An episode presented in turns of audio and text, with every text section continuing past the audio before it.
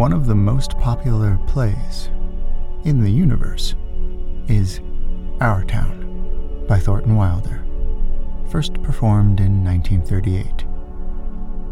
Perhaps you've seen it, or maybe you were in a production at school. At the end of Act 1, there's a scene between a brother and a sister.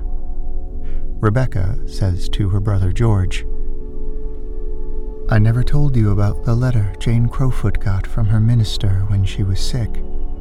He wrote Jane a letter, and on the envelope, the address was like this. It said, Jane Crowfoot, the Crowfoot Farm, Grover's Corners, Sutton County, New Hampshire, United States of America. What's funny about that? asks George. Rebecca continues. But listen, it's not finished. The United States of America, continent of North America, Western Hemisphere, the Earth, the solar system, the universe, the mind of God. That's what it said on the envelope. What do you know? says George. And the postman brought it just the same says Rebecca. What do you know? says George. So many of life's problems are caused by our own insistence that our lives are small, that we are separate beings, bumping into other separate beings, like billiard balls in the grand cosmic felt. This is ego, of course doing its job, attempting to keep us safe, the only way it knows how by constructing walls around us, laser focusing on only the most immediate threats, and avoiding pain, or more rightly, the ever anticipated perception of pain at all costs. The ego prefers that we exist in what the dancer and choreographer Martha Graham called the queer divine dissatisfaction of the present moment. And to be sure, artists of all stripes, from the painter to the mathematician, may thrive in this divine space, this space of ego and separation and longing. The novelist Zadie Smith wrote, resign yourself to the lifelong sadness that comes from never being satisfied.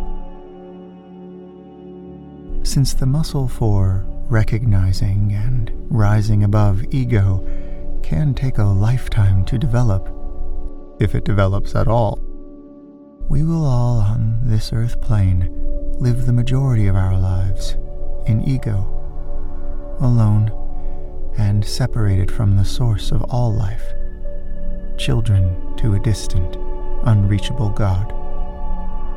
Or, at least, this is one perspective. Acceptance of ego and a fervent practice of embracing the present moment is the best we can strive for.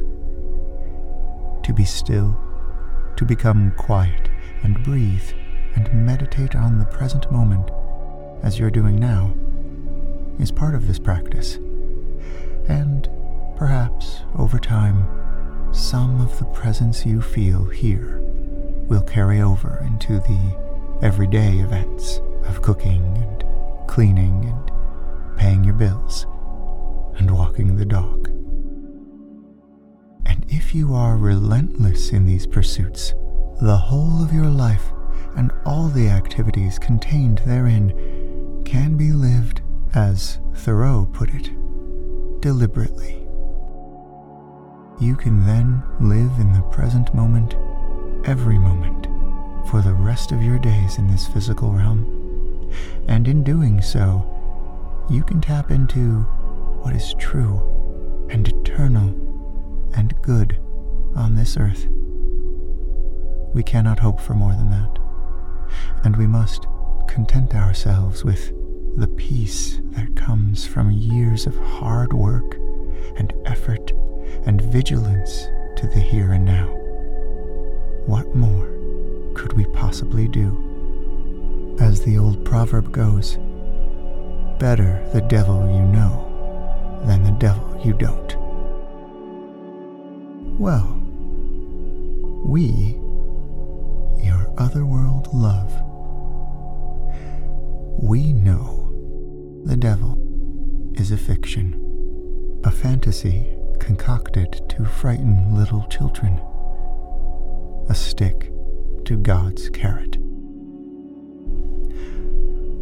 So allow us now to define the devil you do not know, and in doing so, offer an alternate, an additional, a whole other means through which we may commune with the eternal in our day to day.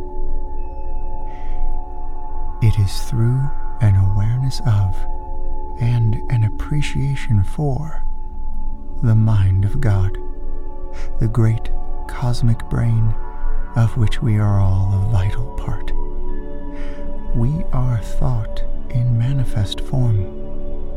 We are the crackling electricity of a firing neuron in the august universal brain. Our awareness, our consciousness, is how the universe comes to know itself. For we are the universe, and it is us. And just as different parts of our brains are responsible for different aspects of our existence, we are that within the mind of God that is responsible for the fiery embers of universal consciousness, glowing sparks born from the death of stars. We are a light in the forest of the cosmos. This meditation, then, is not meant to admonish you to remain steadfast in spiritual pursuits, but rather simply to remind you that you are already spiritual by your very nature. You are already connected and grand and eternal. And you cannot achieve what you already are. Of course, the ego loves a spiritual mindset. One of the ego's proudest inventions is the notion of holier than thou. But the ego cannot thrive in eternity, for its nature is temporary. Your nature is eternal, and the ego cannot flourish in connectedness, for its worth is measured in the singular. And you, as Whitman said, contain multitudes. Dear one, live then in the eternal as best you can. Be always in this moment and live in fellowship with nature, of which you are a part. Love others. Befriend an animal.